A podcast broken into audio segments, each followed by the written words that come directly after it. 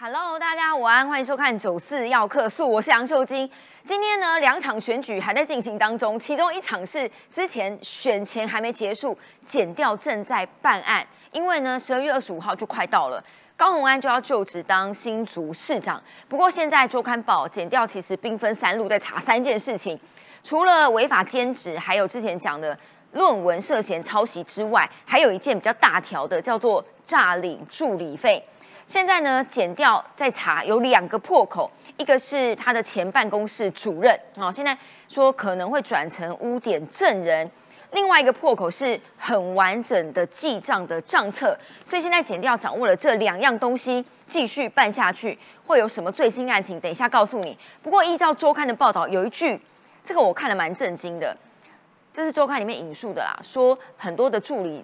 都想说我要讲实话，变成污点证人，因为高宏安有去设法摸头，他们就说没关系，我们都在同一条船上，好不好？不要担心，有人会搞定司法，谁呀？谁这么神通广大，可以搞定司法？等一下九四来帮你追追看。只是现在呢，告诉大家，国会议员真的不能随便乱选，好不好？这个故事告诉我们的启示就是这样。最新的一场补选在一月八号就要登场了，就是吴一农对上王宏威。现在王宏威每天都在打说什么吴一农你跟黑道有勾结等等，但是你不要忘记了，网友马上就被挖出来。当时你上二零二零年的时候上了央视的节目，就叫台湾的总统蔡英文叫做台湾领导人，而且现在网友还挖了另外一篇哈，就是当时某亲中电视台要关台的时候，有发了十条的无色觉醒的宣言，他也签了名。我随便念一条，第一条就叫做。认同两岸一家亲，同根同源，台湾人就是中国人。OK，这是第一条，还有其他十条哦。然后王宏威昨天回应是说：“哎，你民进党不要再打什么抗中保台这一套的啦，台湾人不吃你这一套了，真的吗？”等一下网友可以回应告诉我们，台湾人真的不吃这套吗？两岸主张不重要吗？我们的国会还需要另外一个吴思怀吗？今天四个来宾跟我们一起讨论。今天有两个新科议员哦，第一个是桃园的新科议员吴将军，今天好，大家好。还有李正浩，好。好。哎，还有另外一个新科议员新北市议员卓冠廷，呃，秀晶好，观众朋友大家好。还有顺利连任的叶元之，秀晶好，大家好。哎，今天阵容超坚强的耶，先来有请一下卓冠廷好了，这个是我们的独家内幕爆料了哈，这个是因为十二月二十五号。就要就职了，大家不要忙过圣诞节。所有新的首长都要就任了。这一位高票当选，九万八千多票当选的新竹市长，结果呢，小内阁很重要嘛？你看蒋万安也在找小内阁，他也要找小内阁啊。但到底谁要跟他进新竹市府，出现了一点问题哦。那个叫九四要客数变成是独家内幕的指标节目了哈。每一次的节目都一定要有新的料。那现在民众党内部真的是爆料越来越多。我先讲哦，这一次的爆料是有时间有人，哦，时间点是在十二月四号的晚上。那接下来的对白呢？我们看到 CG 上面这是设计对白，但是其实内容就是这样对话，因为现场的人都已经开始对外讲了。我跟观众朋友讲，这个状况就是高鸿安没有要对柯文哲所塞的人全盘接收。嗯，柯文哲呢？他点的几个台北市政府，就是我们过去所说寄生台北市政府这些民众党的干部里面的这些人呢，北市的人员说要高鸿安把他带去新北市政府安排进去工作啦。结果高鸿安现场直接拒绝，哎，理由就是讲说不行啦，我已经不相信任何人了。那有人就讲啊，哎，那高鸿安你相信谁？这句话呢不是高鸿安回答的，现场呢。就有人替高鸿安讲了，哎，可能要李宗廷说了算，哎，也许是他男朋友讲了算，但是真实的情形是，为什么现在高鸿安对柯文哲他的这个塞的人不愿意全盘接收，而且现在还传出哦，这一次的人事布局，嗯，意见不合以外，也传出他们两个有传出口角，是非常不欢而散的。我先讲一下我的认知啊，哈，这不能完全怪高鸿安。新竹市政府完全不能跟台北市政市政府比，有一个原因，它除了人口少以外，它不像直辖市，所有的政务官的权限跟人事跟机要人那么多。我讲一下，本来柯文哲在当市长可以塞多少人给秀晶听？多少人？二十几个局处，扣除掉一条边的警察、嗯政风、主机以外，所有的局长，他可以要用谁就用谁。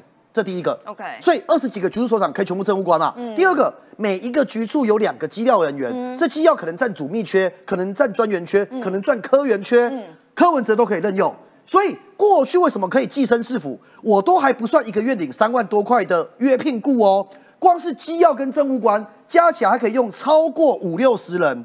在台北市政府里面还。有一个漏掉顾问啊顾问很多的台北市府或者是民众党人都在台北市府里面挂顾问。你讲的这叫四大顾问顾问，有几职顾问加参事缺，在直辖市可以总共用四个人，一个月十二万对。那可能没有用参事就用顾问。那新竹是最大的差别，就我刚才讲的，他的局处首长很多是公务员担任。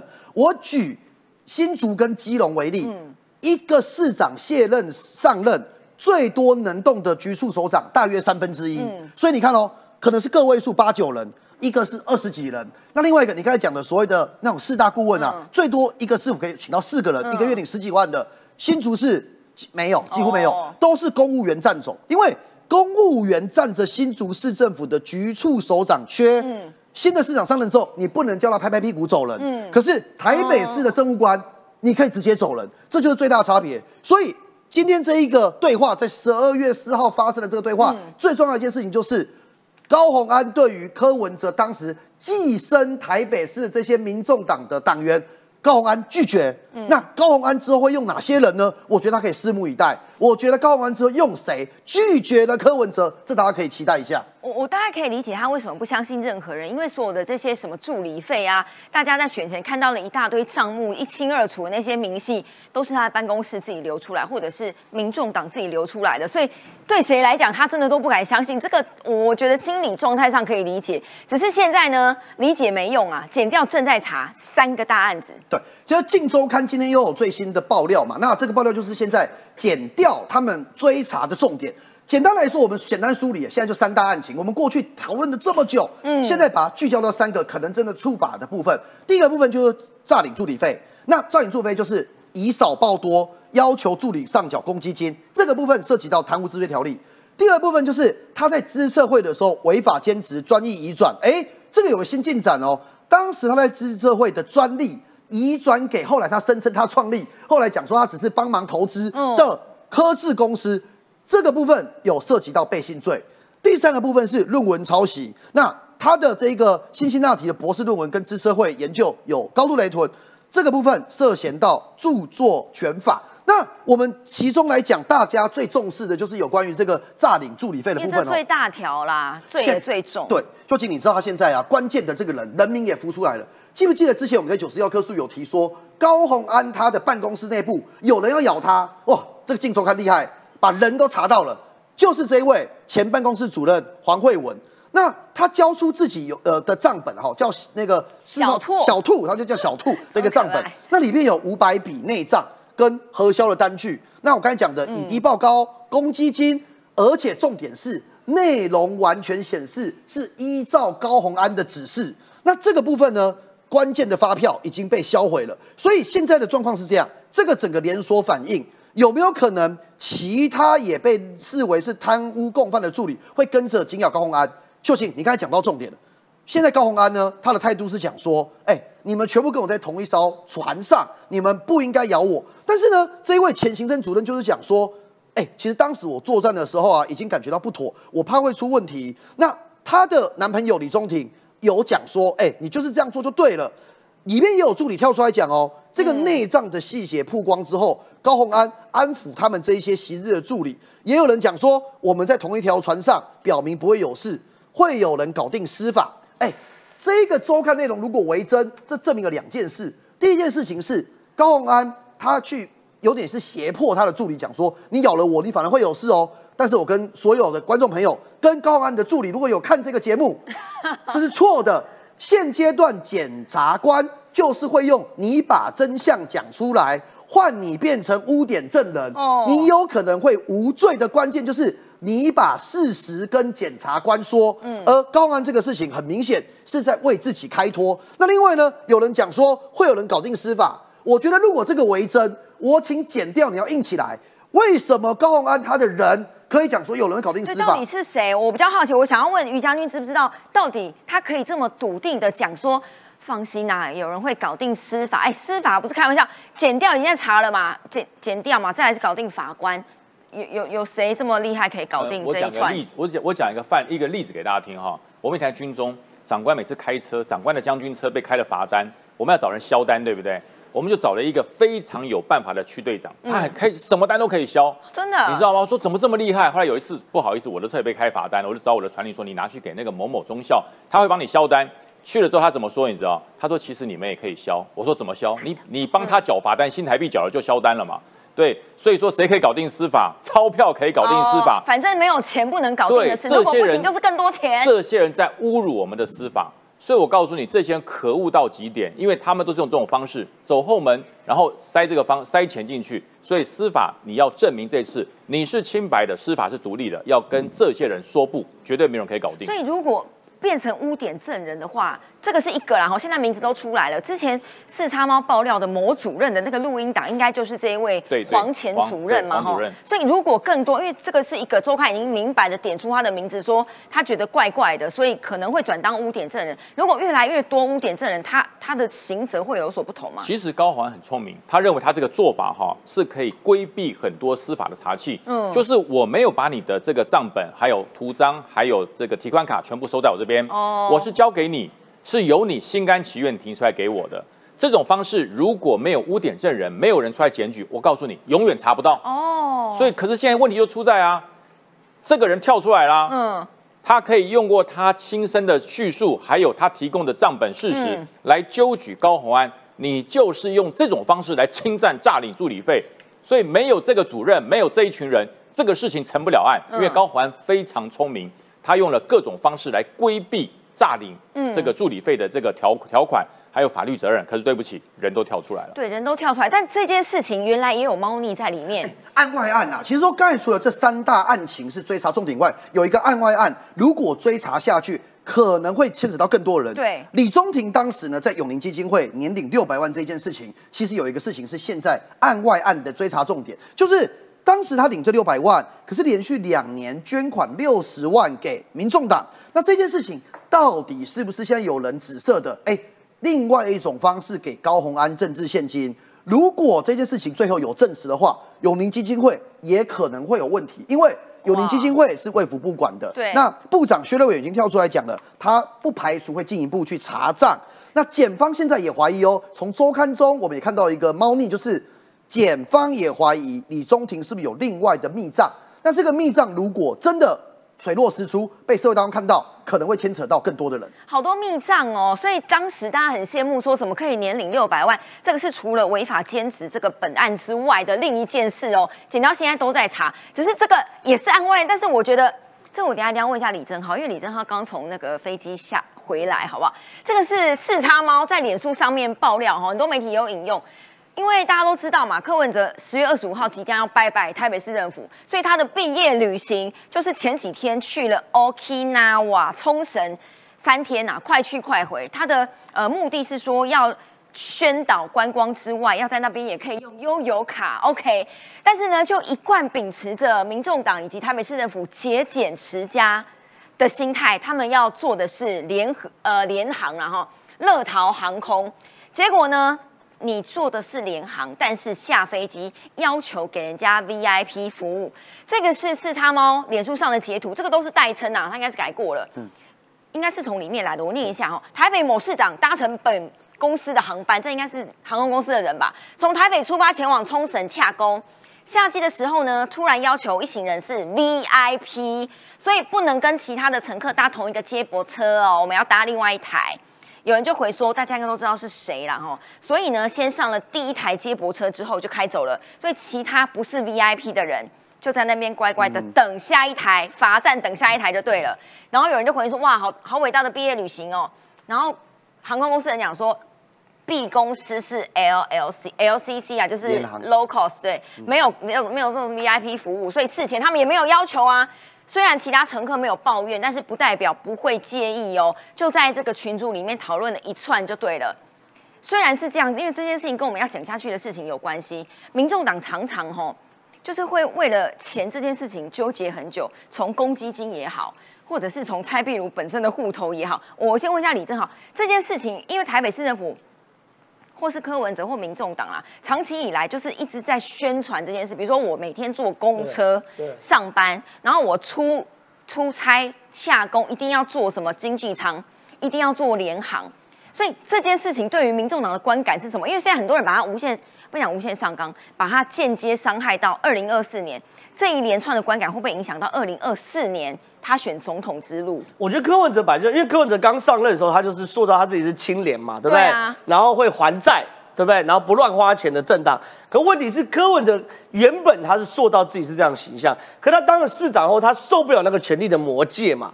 对不对？他发现很多事情可能动动嘴皮子，我就可以享有特权，享有不同的优势，或是我可以寄生哪里。所以柯文哲其实坦白讲，他的理想道德很高，可问题啊，他的理想很高，可他道德很低。讲讲我们以前讲德不配位，对不对？他的道德配不上他对于他的理想嘛，所以他每次哦，其实都出怪招。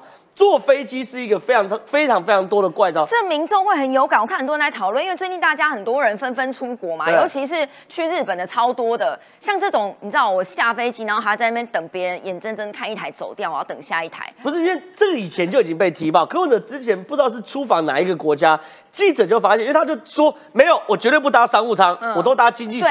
他可是他之前就这样讲，那民众一般看报说哇，好亲民哦。一般官员不知道搭搭商务舱吗？可是柯文哲搭经济舱怎么搭？后来被人家踢爆嘛，他做他要求航空公司要给他第一排的经济舱，甚至左右两边把它买下来。你说那就等同于商务舱啊，然后再加上因为你是市长嘛，对不对？一般来说我们在商务舱有特别的好处是什么呢？因为搭过商务舱就回不去。商务舱好处就是它整个舱人很少嘛，你举手空姐就过来说，哎，请问你要喝什么？那问题是，请问你客户者就坐在第一排，然后呢，全整个经济舱的空姐。都知道，做厂长都知道，这个就是特殊的客人。经济舱第一排是要花钱加位、加钱的，对，加钱买位置。对啊，对啊。那好，那那那他举手，请问他能够不拿得到商务舱服务吗？比如柯文哲说我要这个气泡水，那空姐说没有，等大家发水的时候再给你，不可能嘛。所以其实你看，他几乎他就他他就在玩这种游戏。所以说你看哦，比如大家联航，联航他有可能做什么？做豪金舱。豪华经济舱，银行有豪金舱哦，有，我这次去就做豪金舱，对不对？对，没有商务舱就坐豪金舱，大沙发，对不对？那豪金舱如果坐第一排，像我就那个 A one 好第一排，第一排那就登几乎等于商务舱啊。可问题是他对外还是宣称什么？哦，宣称我是清廉的，我坐经济舱，我坐联航跟大家都一样。可实实际上就不一样嘛。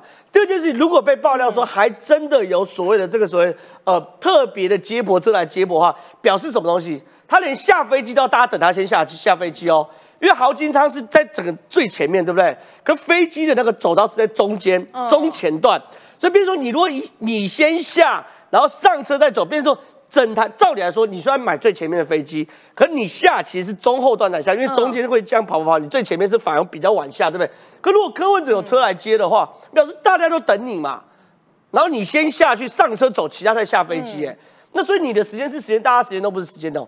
最后一个，如果你还要要求外交部帮你做什么外交的快速通关的话，通关领域，你你你你不用排队去做安检，然后呢不用特别去领行李，行李人家都帮你领好了，然后你就去快速快速通关的话，那你根本就是。就大官嘛，那就不要我。我跟你讲，我完全给可以接受一般的官员享受一般特别的待遇。有维安的问题，因为有维安问题，而且他处理的是国务嘛，对不对？我们小情小爱出去玩，啊，你处理可是城市外交，就说他浪费的时间等于是浪费大家的公堂。嗯，对我我我完全可以接受，可是我不能接受是什么东西？你明明是官员，然后你享有了一切，那他假装跟平民一样。这这才是真的问题之所在嘛？就是其实很多人对于说什么官员有司机啊、有维安呐，然后有交管啊什么这些，很多人不能接受，但我完全可以接受，因为本来他们处理的层次就很高，他们在这个时间浪费一分钟，等于浪费两千三百万人民的一分钟，或者说浪费一百万台台北民众的一分钟嘛。可是你你我我不能接受，就是说你你道德举旗子举得很高，可实际上呢是其实你就是。想要享受这些嘛，所以这种时候 gay 归 gay 拐，其实坦白讲，我是比较不能接受的。这个中文的成语有四个字，叫做沽名钓誉。但是这件事情因为牵扯公堂，就跟公积金一样，牵扯公堂其实是纳税人或者是一般老百姓比较会把这件事情放大的原因，因为我纳税钱呐。但是现在还有人要找工作，之前我们讲过，这一位蔡碧如。民众党的高干户头竟然只剩六万。啊，你知道刚才讲给归给拐嘛，这个党这一个市场给归给拐，导致现在人都要离开了嘛。对啊，你先讲罗有志不是爆料蔡壁如户头剩六万吗？嗯，无论是真是假啦，就是蔡壁如现在的状况，觉得他替民众党出钱出力，哎，但是。柯文哲对他的关爱的眼神，以及他在整个党当中的重心跟核心不如以往，所以有一种不如归去的感觉嘛。那风传媒进一步去讲说，哎，蔡壁如跳出来喊说我要找工作，不限哪个党，也代表了蔡壁如现在确实就是离开了柯文哲的决策的核心。那内部的这些检讨啊，其实有人是讲说，哎，他的整个选战小组啊，确实心力交瘁。但是蔡壁如是一件事，其实更应该关心的事情是。现在的民众党在十二月二十五号柯文哲离开北市之后，唯一一个全台湾的焦点跟重点是高鸿安的新竹市。但是高鸿安他的这个助理费，我刚才讲这一堆调查案子嘛，嗯，他可能会成为一次压倒两个人的关键。哦，一个是柯文哲，因为柯文哲毕竟他是民众党的党主席，嗯，明年柯文哲选总统提名的不分区的立委名单。都会跟民众党执政县市的好坏呃做连结，而如果这个助理费的案子之后往下延烧，甚至高鸿安变成是在当新竹市长任内就被压 压走，就被从起诉到后来判刑，甚至不能继续当这个新竹市长，那对民众党会很伤。那甚至连郭台铭呃过去高鸿安的前老板也会有影响。我刚才不是提到永宁基金会吗？对，如果说不管是呃这个助理费的案子。还是说是后来政治献金案子，如果也牵扯到郭台铭，那对于郭台铭他的信誉以及他长年以来累积的形象都会有伤害嘛？最后一个我要提的是说，这个可能性比较低，但现在有人在传，就是说郭台铭现在讲说他不选总统，但是有没有一种可能是柯文哲为了要突围而出，他去列解了民进党或绿营的人，而促成只要白合白合，不管是跟谁合都好。因此有一个我认为蛮异想天开，但是现在大家有在讲有没有可能？哎，之后黄国昌跟柯文哲做合作，哎，独派支持黄国昌，那喜欢柯文哲的人继续支持柯文哲，但是大家认为这几率比较低。但有这样子的讨论，代表说柯文哲现在为了要选二零二四，而且为了要裂解绿营，或者甚至是裂解蓝营，现在不管是跟郭、跟侯，甚至连跟黄国昌。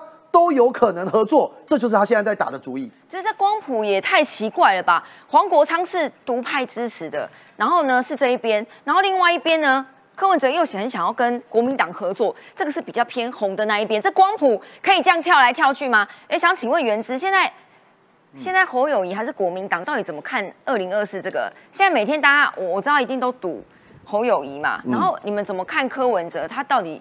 是不是要跟蓝的合作，还是会再操作二零二四什么再一次下架民进党？有可能吗？好，我先讲一下哈。最近不是人家传说什么朱立伦会不会把郭台铭请回来去卡后？对啊，之类。我可以跟大家不可能这种事情嘛。对朱立伦而言，他要么就自己选嘛，要么就不是他选嘛。那如果不是他选的话，他找郭台铭回来去卡后，何必嘞？那朱科配有可能吗？也有人在讲啊。朱，我觉得现在关键是这样啊，就是说国民党现在其实第一啦，我必须要承认，就党内现在没有人在讨论二零二四，因为真的吗？还很久啦，再怎么这样讨论是。我们现在很多事情要解决嘛，比如第一个就是那个王宏威他那个参选，大家想办法让他胜选啊，对不对？然后嘉义市长也要现在也在补选啊，也快投票啦，还有南投的选举啊，所以总统选举一定是等到年后再去处理。那年后的处理，那时候大家在看民调嘛，就是说我们现在有一个共识是一定要推一个比较会赢的候选人，所以到民调就是一个参考的依据，但不是唯一的依据，因为民调大家也知道会变来变去嘛。但会不会有初选啊？因为你们一直在讲说什么民进党，我我觉得应该是要看，我觉得是要先看是谁要出来选。比如说啦，我我举个假设状况，就是说到了明年可能三月四月，然后党内做评估，不管是民调或者各方的支持度都认为是侯友谊要出来的话，那当然我觉得民初选的机会就会很低啦。因为因为如果是这样的话，那党中央就要帮侯友谊排除出来的障碍。如果到时候你还变成说侯友谊自己说 Yes I do。然后或者是说，他说那个哪一个阿妈请我出来，那那就就又变成为这个民进党酸我们的一个一个切入破口了嘛。所以到时候如果确定有共识是侯友谊出来，一定是真招啦，绝对绝对是真招。那我那另外就是郭台铭的部分哦，我觉得郭台铭现在是看他要不要选。就是如果郭台铭他有考虑要回国民党，但我认为几率很低啦。可是如果说他有考虑回来，我觉得朱立伦跟侯友谊都会支持他啦。我觉得啦，都会支持他，应该都会支持他。为对为什么？因为这两个人，朱朱立伦一定会评估说，嗯他其其实大家忘了一件事情，朱朱立伦其实很年轻的，他是五十年次而已，他五十年次等于是他党主席做完了，他还他才六十岁，对啊，那他怎么可能会随便乱搞啦？哈，为了要自己出来啊，然后硬把。制度变来变去，然后把自己拱上那个总统的候选人，然后又没有机会。我觉得他不会这样做。可制度变来变去已经发生过很多次。那是之前嘛？那是之前嘛？所以没有我，我觉得朱立，我觉得朱立伦他 扣打就对了。就是，但但我没有说他一定不会选哦。就是他如果出来选，一定是在他认为自己有可能胜选的前提之下。但是你说党内要有共识，党内共识让他出来，然后他有可能赢，那他会出来。但是如果没有的话，我觉得他不会硬搞让自己出来了。那侯友谊其实现在的位置不错，他要选也可以，不选也可以。就是说。他要选的话呢，这个假假设天时地利人和，他可以出来。但是他不选呢，他不选的话，哎，其实侯友谊大家都说什么？他到二零二八年纪已经大了。其实他二零二八那时候他也才七十一岁，哦，才七十一，才七十一岁，而且拜登总统比起来，拜登七八岁啦。而且而且那个侯友谊其实看起来很年轻啊，因为他都有做运动啊，所以看起来很年轻嘛。而且而且他从政的时间很晚呐，他是成名的很早，但是从政的很晚。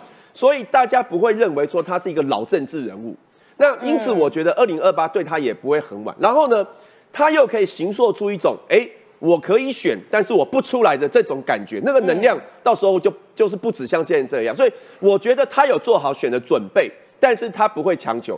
他现在就很像是，我觉得就很像那时候那个雍雍正时代的那个康熙不是废太子嘛？然后雍正那时候在想说，到底要争还是不要争？他旁边的巫先生跟他讲说。那个、那个、那个、那个，他什么？阿阿哥，哎，不对，王爷，好，你要不争是争，你要去支持废太子，然后，但是呢，你呢就保持这样的态度，有机会你就上，没有机会你就支持别人。我觉得这样对他来说才是最好选择。这不是一个废话吗？对对，因为因为不是，因为现在大家都一直以为说侯友谊就是蓄势待发，就非要抢这个位置，我觉得也没。你说他还在观察，我觉得他就是大概七成啊，就是有机会他就上，或者是说。党内认为只有他可以赢，就拱他。嗯，哦，但是如果，但是他不会去争争，说我非要不可。哦，就是完全会看就是党的安排。那如果一定是他的话，党就会帮征招，就帮他排除万难了。这是我觉得。对，所以如果用这种老子的，然无为而治，上一个人是王金平，也是本土派的。我记得他还讲了一句很有哲理的话：退后就是向前。结果他退后就没了。而你刚刚问我，你刚刚问我说那个柯文哲的问题，对不对？我觉得柯文哲基本上现在消风了，而且柯文哲对柯文哲现在就很像是有名一点的李正浩而已啦，就是你看哦，什么叫做什么叫就请 defy？他现在就这个名嘴嘛，就是每天在那边点评时事嘛，然后就有名点，你知道？而因为哎，前两天昨天吧，他跟那个蒋万安在一起讲那个交接的事情，然后蒋万安被问到人事，然后他就说，哎，哎呦，这个蒋万安呢，蒋万安不是讲说那个跟焖那个饭一样嘛，就焖久一点，人事一起公布嘛。柯文哲在旁边那边笑，呵呵呵变稀饭，然后哎，人家今天早上也李世川也答应了啊，李世李世川答应当那个台北市副市长，所以柯文哲现在被看破手脚，就是在那边无病呻吟。所以你们我觉得他能量越来越小。普遍的蓝营里面是对他。就恶感多于好感的，是这样讲我我个人对他恶感多于好感。你个人啊？对我个人，其他人可能有好感，可是 可是我的一直说，他从选完之后，他的能量就一直往下。你看刚刚冠廷不是爆料，连高安都不理他。对，高安想要切割柯老板，因为还有两个老板要挤着进来新竹市政府，maybe 是这样吧？哈，但是接下来我刚刚讲，国会议员真的要好好选。从高鸿安这个例子告诉大家，国会议员真的很重要。不讲国会议员。就是立法委员，然后先看一下今天吴怡农在干嘛。这个颜色是沿用壮阔台湾就开始的一个色系啊，我觉得我们要打破传统选举的。的一些做法，我们不要被颜色绑架。打破蓝绿框架，吴怡农公布竞选主视觉以及海报，要改变选举风气，更找来北市议员王世坚、邱威杰助阵。另外一面，这个脸都还在了哈。是这个脸看起来会比较小，比较比较帅一点啊。还好这是放怡农的照片，那如果就放不下去。选战风气要改变，三人同台互动，笑声不断，记者会更是一秒变成名嘴脱口秀。年轻人之间常常流行一句非常愤世嫉俗话，他们很喜欢说啊蓝。绿都是垃圾，垃圾就是废物。但是我要废物利用，我要把我自己对发扬光大。废物利用。王世坚自嘲要废物利用，但面对国民党猛攻黑道议题，锁定前国策顾问黄成国继续追杀，让黄成国决定自清，暂停中常委职务，接受民进党调查。我没有办法控制对手的抹黑跟攻击跟泼粪。我们能够控制的是，我们在面对这么大的困难跟挑战的时候，我们怎么坚持做好自己。今天说真的，他到底是不是一个好人，还是呢？这个最近有没有扶老老老太太过马路？这个不是让我来决定的。好人坏人的界定哦，很难说了。国民党每一位参政者都说他是好人，好人一大堆。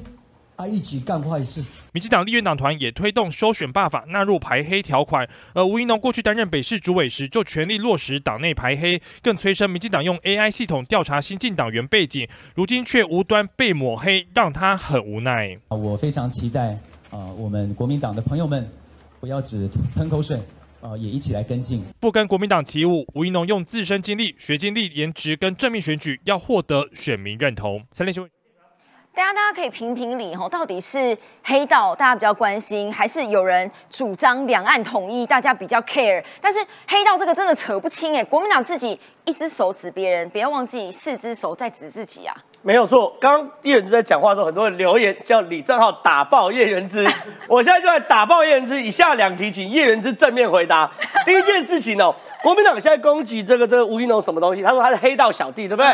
他是黄成国小弟，对不对？嗯。我问一个很简单的，今天王宏被问到什么问题？他被问到叶林传台北市的副议长这件事情的时候，请问他怎么讲？他说我叶林传没有前科。这个东这个东西拿来跟黄成国相提并论很荒谬。我想问吴一农有前科吗？请叶元之回答。如果国民党的逻辑哦，只是因为吴一农跟黄成国关系很好，他就等于是黑道的话，那请问叶林传跟他父亲叶明才关系好不好？嗯那叶林传没有前科，吴一农也没前科，凭什么国民党指责一个没有前科的吴一农，敢说人家是黑道小弟？对啊。可当你被面临到叶林传的时候，你却没有办法回答这个问题。请叶元之回答这第一题哦。第二题，好，有前科就前科，请问以下三个人，叶仁之主不主张开除他？第一个，萧景田，萧景田有前科，萧景田涉及到一九八四年全台湾第一位杀警案，这个故事精彩的不得了。萧景田那时候是社头乡的代表会的主席，他跟几个小弟哦，因为担心呢有纷争，他就约了一个人对方去买枪。他想去跟对方买枪，就对方呢，因为怕被黑吃黑，找了一个警察一起来交枪。交枪的过程中呢，发生了黑吃黑的过程中，萧景田他们掏出手枪，砰砰砰砰，把对方还有警察全部打死。全部打死后呢，送上车子哦，带到山上去弃尸。国民党中常委萧景田。这个东西有被判刑，以运输尸体罪来判刑。因为呢，上法院的时候，小姐姐说这枪不是我开的，嗯，我只负责开车，我没有负责开枪。但是怎么样都是前科。请问叶元之支不支持开除萧景田？许修睿、施海邦恐吓被判刑。新竹县呃新竹市的议长何胜峰，台南的南投的议长自评专案。嗯，请问这三个人叶元之同不同意去开除他？这些东西，请叶元之在正面回答。所以我这样讲很简单啦。今天大家选举过程中互相解释，我觉得 OK。你要求民进党去开除黄成国，我也觉得 OK。嗯，可是你总不会因为吴英龙跟王成文关系不错，互有大哥小弟或者哥哥弟弟的感觉，你要说吴英龙一定是黑道，所以这根本就说不通。你如果论关系的话，叶林传也可以被讲，罗明才可以被讲，但我们不讲这么多，我就讲就前科论前科，叶元之支不支持萧几年、许修睿、何胜峰？国民党公开开除他们党籍，更有趣的事情是，民进党推动修选罢法，对不对？那黑金枪毒不得参选，这是民进党对于社会的回应。因为昨天还是陈明文自己在上面讲的哦，够有力道吧？结果国民党自己缩回去。对，应该是这样讲，因为现在民进党被人讲他是黑黑社会、黑金政党。那民进党呢？因为在这次选举选说，他本来就要面临到所谓的社会的回应。民进党现在很负责任，有党团干事长。呃，罗志正公开讲说，他愿意修法，修未来有前科、有黑道前科、有贿选前科、有枪支弹药跟毒品前科的不准参选。简单讲，刚讲的萧启年、许修睿、何胜峰等人都不可以参选哦。请问？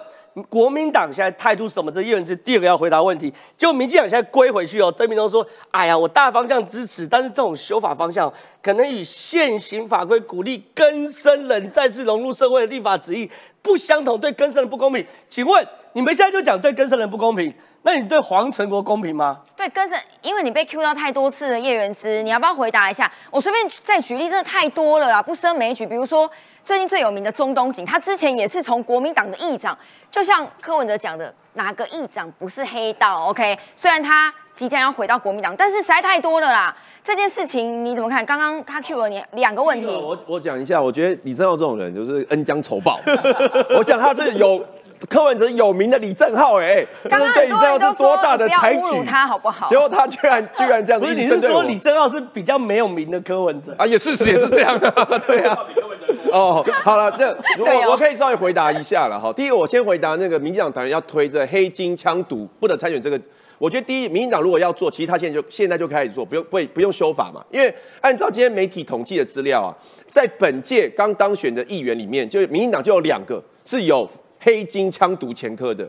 那民进党现在就可以用内规的方式把他他们俩开除党籍嘛？那民进党要不要做？但国民党有将近五十趴的当选人议员啊，全部五呃不是十趴都有前科、国国民党，欸我等下再讲。国民党就比例实在太就是国民党要不要支持？因为因为那个立立法院党焦啊，团萧景田、许修任、何胜峰，要不要开除开除？对，所以如果民进党没有开除那两位的话，那其实民进党是打假球啦。那我是觉得不用随之起舞啦。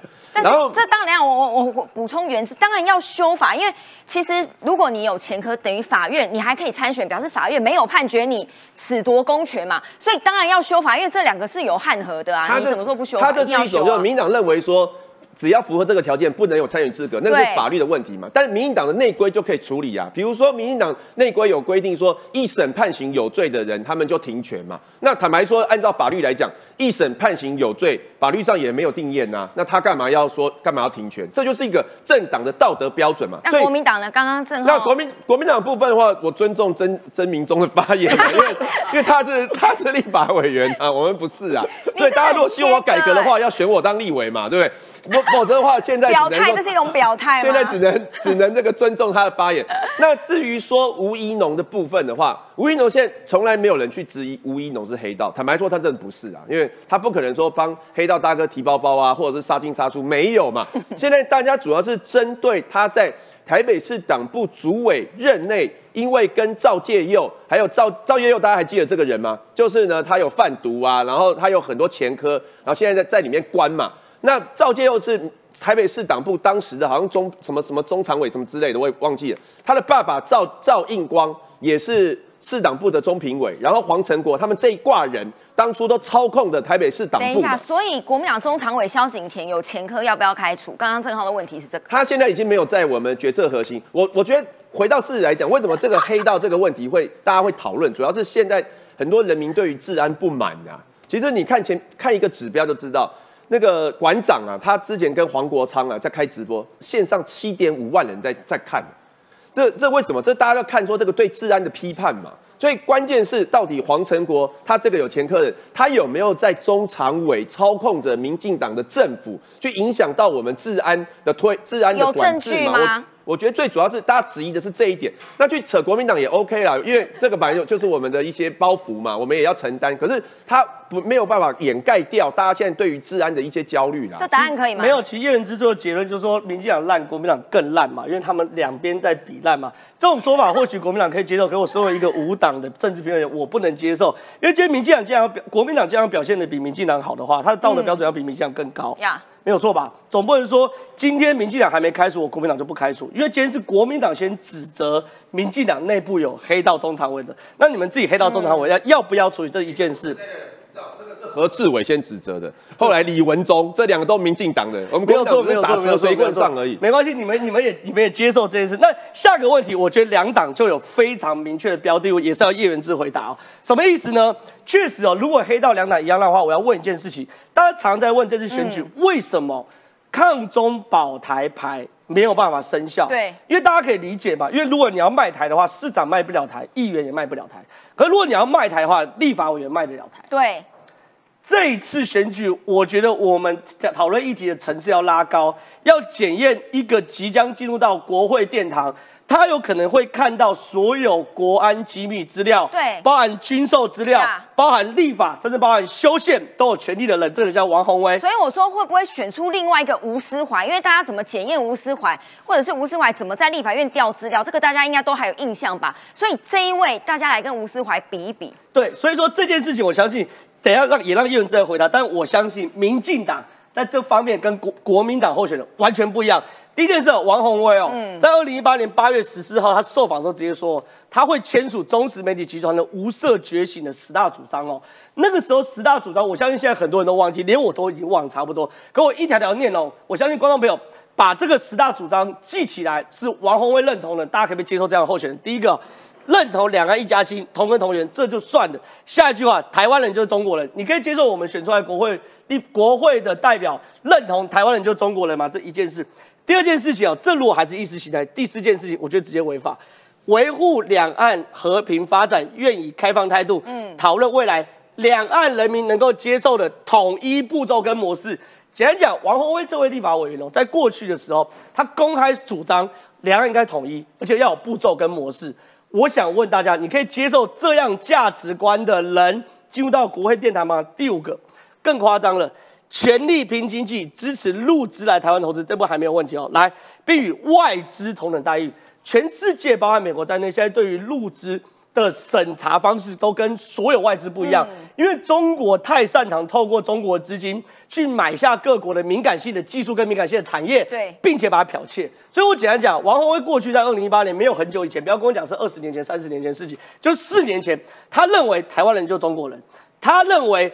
两岸未来要统一，而且这个步骤跟模式要公开讨论。其实这件事情的对照组，其实讲一件事情就很明白。记不记得选前大家都要求这些国民党或民众党立委候选人或者是议员候选人签不投降承诺书？你对照他们完全不签。不投降承诺书而愿意签这一张，你就知道这两个差别到底有多遥远。对，那时候很多人都说不投降同意书签了也可以反悔。对，我要跟大家讲，签了没有办法反悔，因为政治人物反走过必留下痕迹。你王宏威当时说签，我现在要选举的时候，我就在检验你。所以如果大家可以接受一个候选人认为台湾人就是中国人，嗯，认为两岸现在要开始讨论统一的步骤跟方式，认为入资就是外资，中国人可以大量来买台湾的。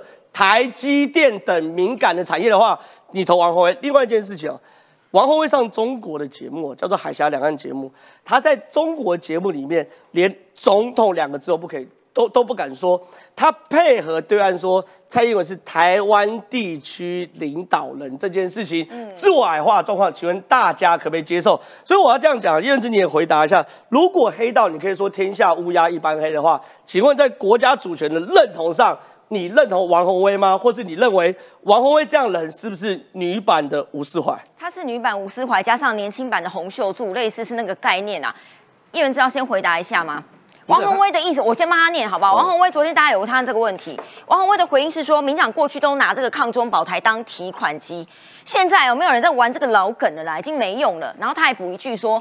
国际媒体他看外媒，大家都是说台湾地区领导人啊。我跟你说，我刚才特别查了一下，Leader of Taiwan，没有一个外媒是这样写，全部即便讲 Leader of Taiwan 后面都会夸胡 President 蔡英文，所以这个。不叫矮化吗？因为我觉得也没有，因为他去上那个节目嘛，那个那个节目是对岸的嘛，所以他如果讲，那对岸一定是不不会听到什么中华民国总统这几个字嘛，讲了你就被逼掉嘛，所以他用一种比较迂回的方式去讲到那个我们蔡总统的这个领导的地位，我觉得这已经没有什么矮化的问题啦，他并没有矮化，没有，我我觉得还好了，这你觉得？你知道有点吹毛求疵的啦，然后然后你我上过这我我我我公开承认我我有错，我有上过类似的节目。可我在节目过程中，他们要求我讲台湾地区领导人，我讲不出口，我一直讲成总统，然后呢就一直 NG，一直 NG，一直 NG，到后来呢录完我以后不去了嘛。对啊，其实可以不去，你可以不要去嘛。因为这个为什么到最后都没有？包括了什么海峡卫视啊，什么凤凰卫视，其实凤凰卫视毛起来去哦。因为中资所以都被停掉了，在台湾这些节目，所以你可以不要去那边为匪宣传啊。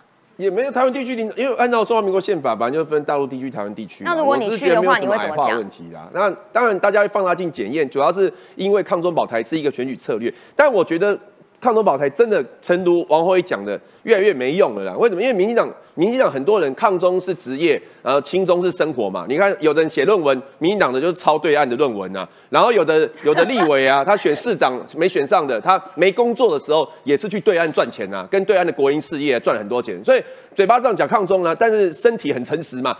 所以慢慢台湾人民就觉得说，对啊，老是听你们在抗中。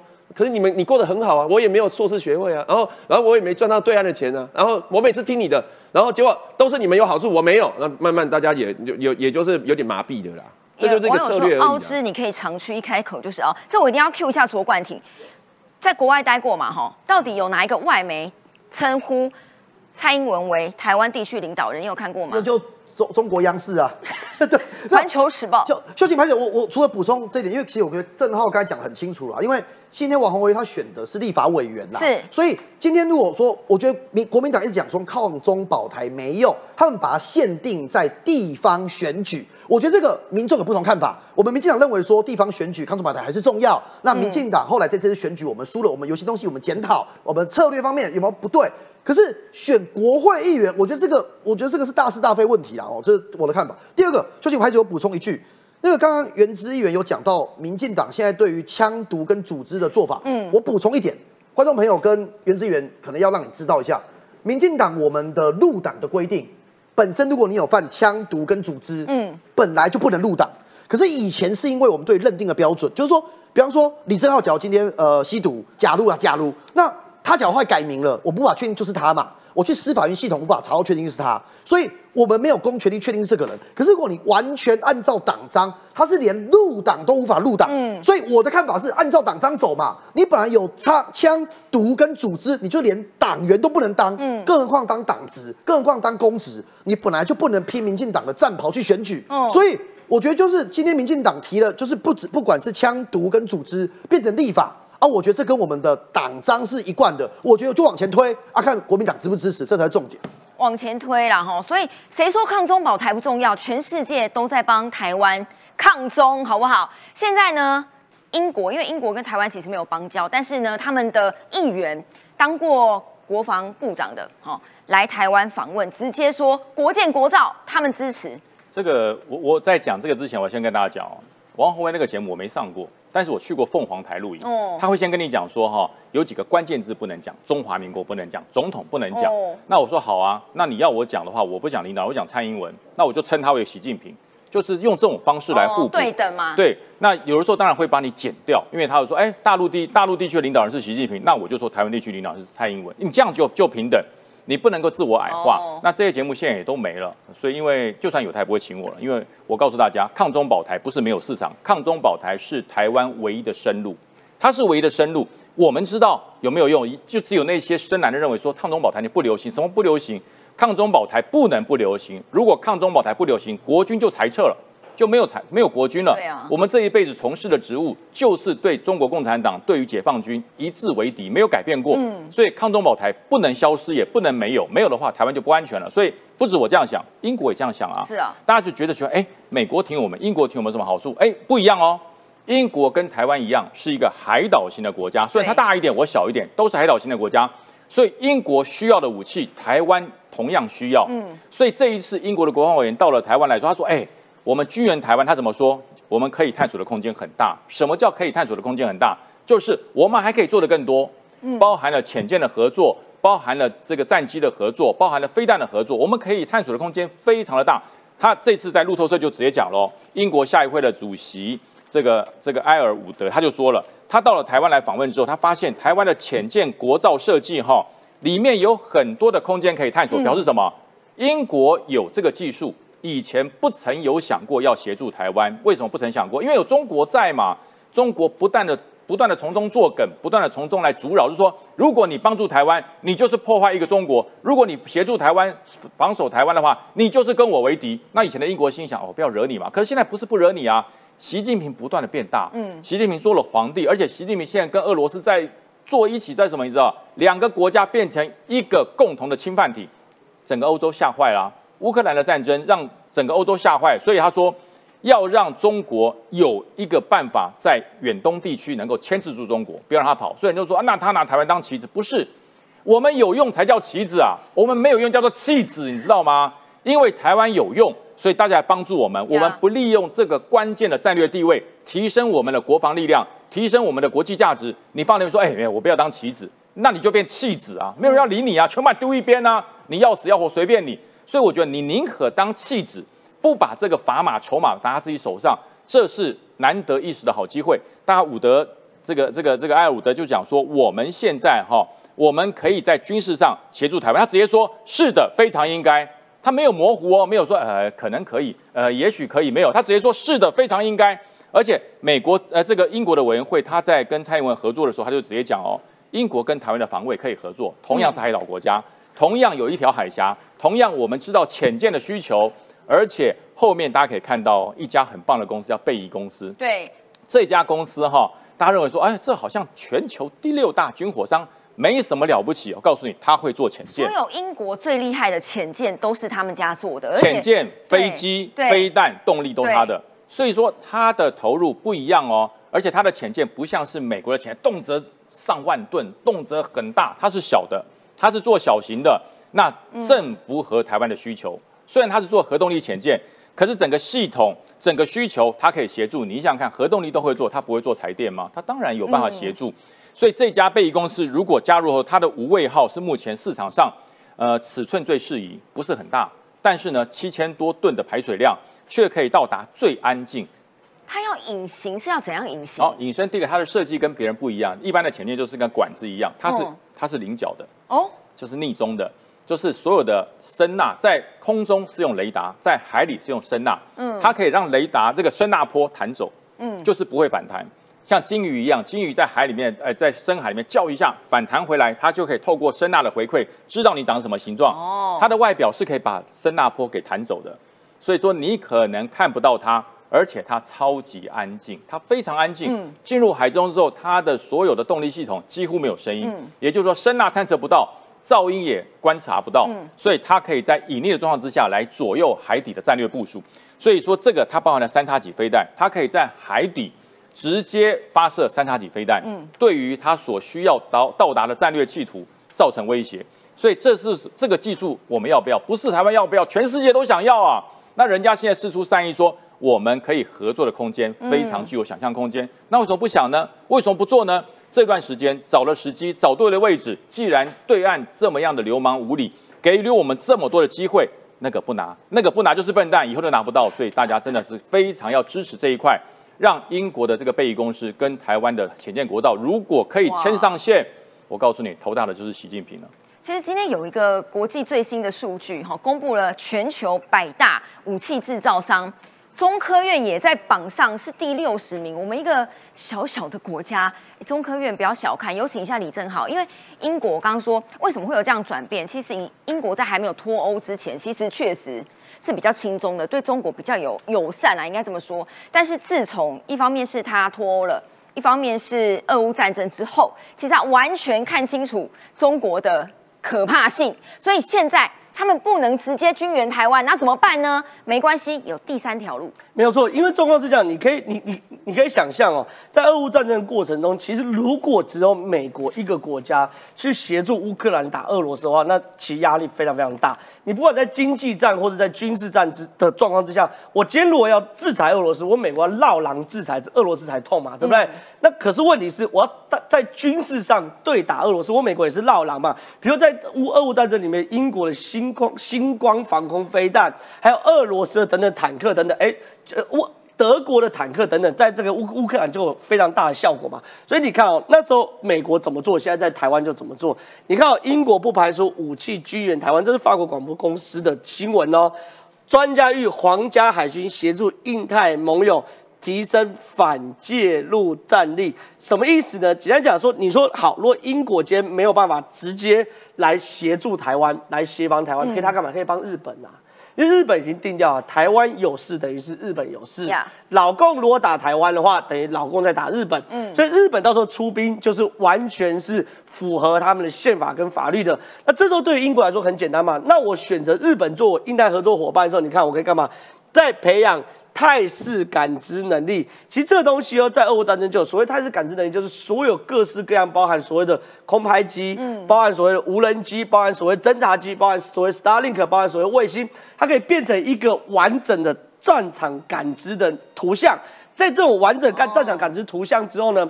人工智慧会告诉你在什么时候做什么样的兵呃军法运用会最好，所以你看哦，我可以协助你做卫星、做无人机嘛？我要干嘛？协助你去做产品开发，创造相对便宜的无人机跟高端的极音速系统可出口版本呢？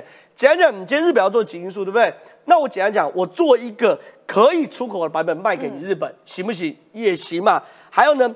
建设组织能力以及操作大规模动态灵活灵活的区域巨子系统，就是 A to A D 啦。每一次中国只要打台湾呢，他就会一定会说我要所谓的 A to A D。A to A D 就是说反巨子，就是说他们透过极音速飞弹跟东风系列飞弹，让美国跟呃英国或其他国家的航空母舰飞机没办法进来。可是我如果直接帮忙日本的话，日本就没有这个问题。因为日本本来就在这个战场当中，所以中国只会一个选择：说我如果打日本本土的话，日本开战是刚好而已。可如果日本过来的话，已经来不及了嘛。所以你看这些事情呢，都是整个英国可以建立的。但这最厉害是什么东西？它可以利用 Oculus 等多边框架开发出可输出。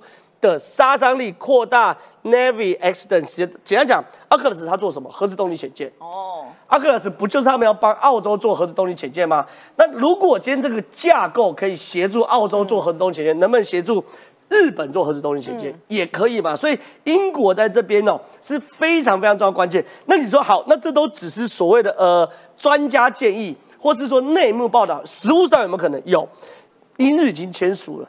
互相准入协定，就是从第三地来帮我们就对，没有错。这所谓互相准入协定是什么？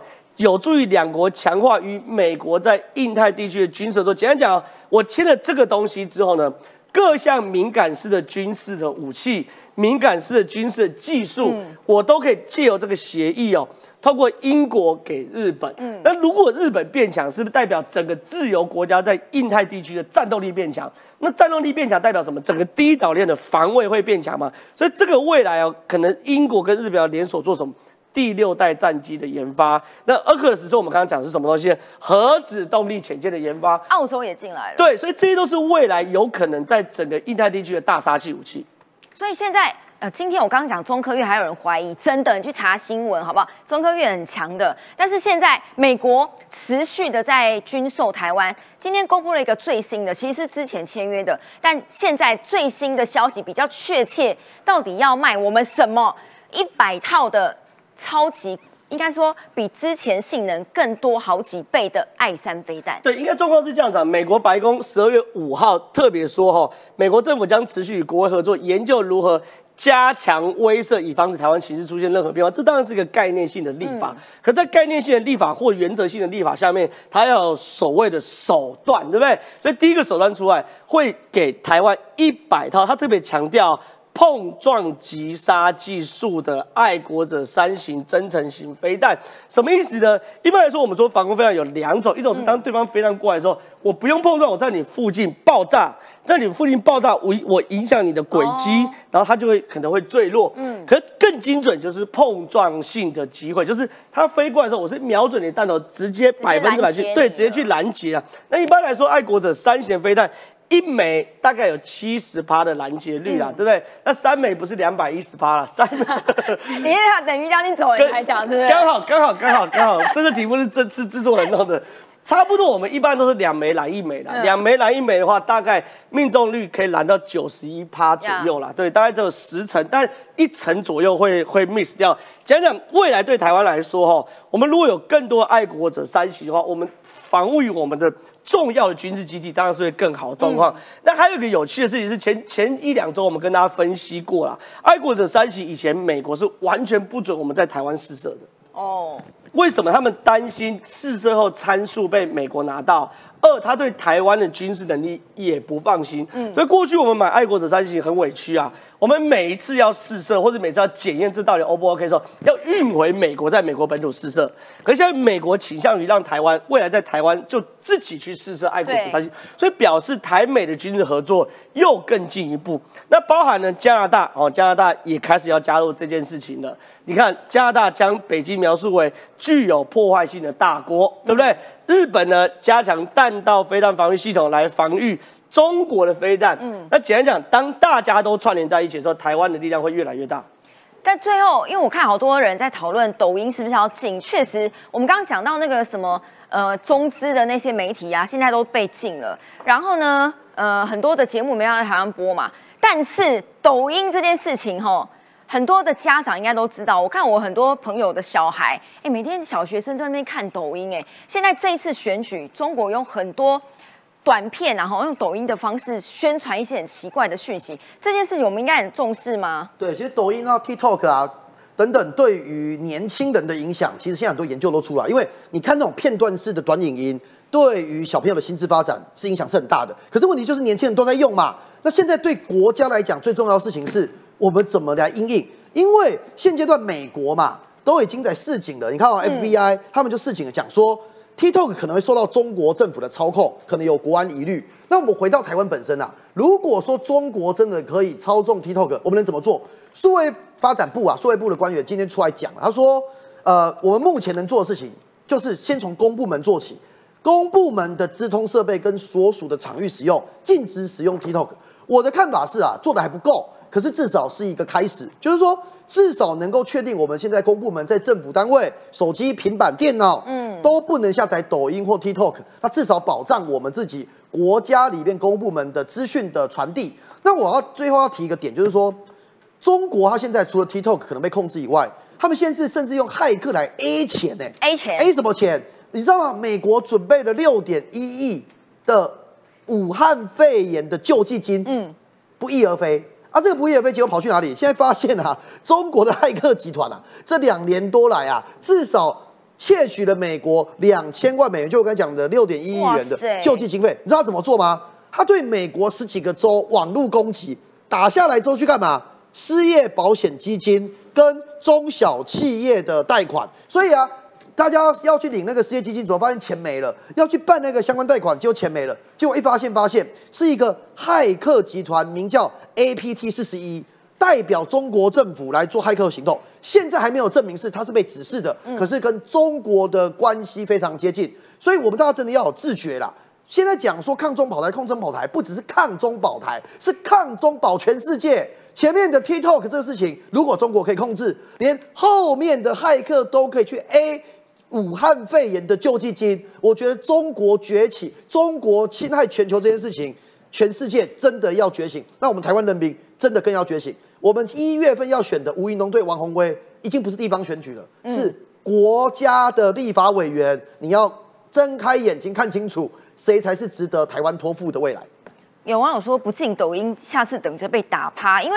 其实那个 FCC 有没有美国通讯传播协会之前来台湾，他们现在就是除了 FBI 之外，他们也是全世界一直在宣导大家不要再用那个 TikTok 或者是中文叫抖音哦，所以现在越来越多人认知到这件事情，所以那个病毒会觉得很夸张，所以你自己放病毒，然后用骇客偷别人的钱，这样对吗？这样有人性吗？所以加拿大讲这一句，北京被描述为越来越具破坏性的大国。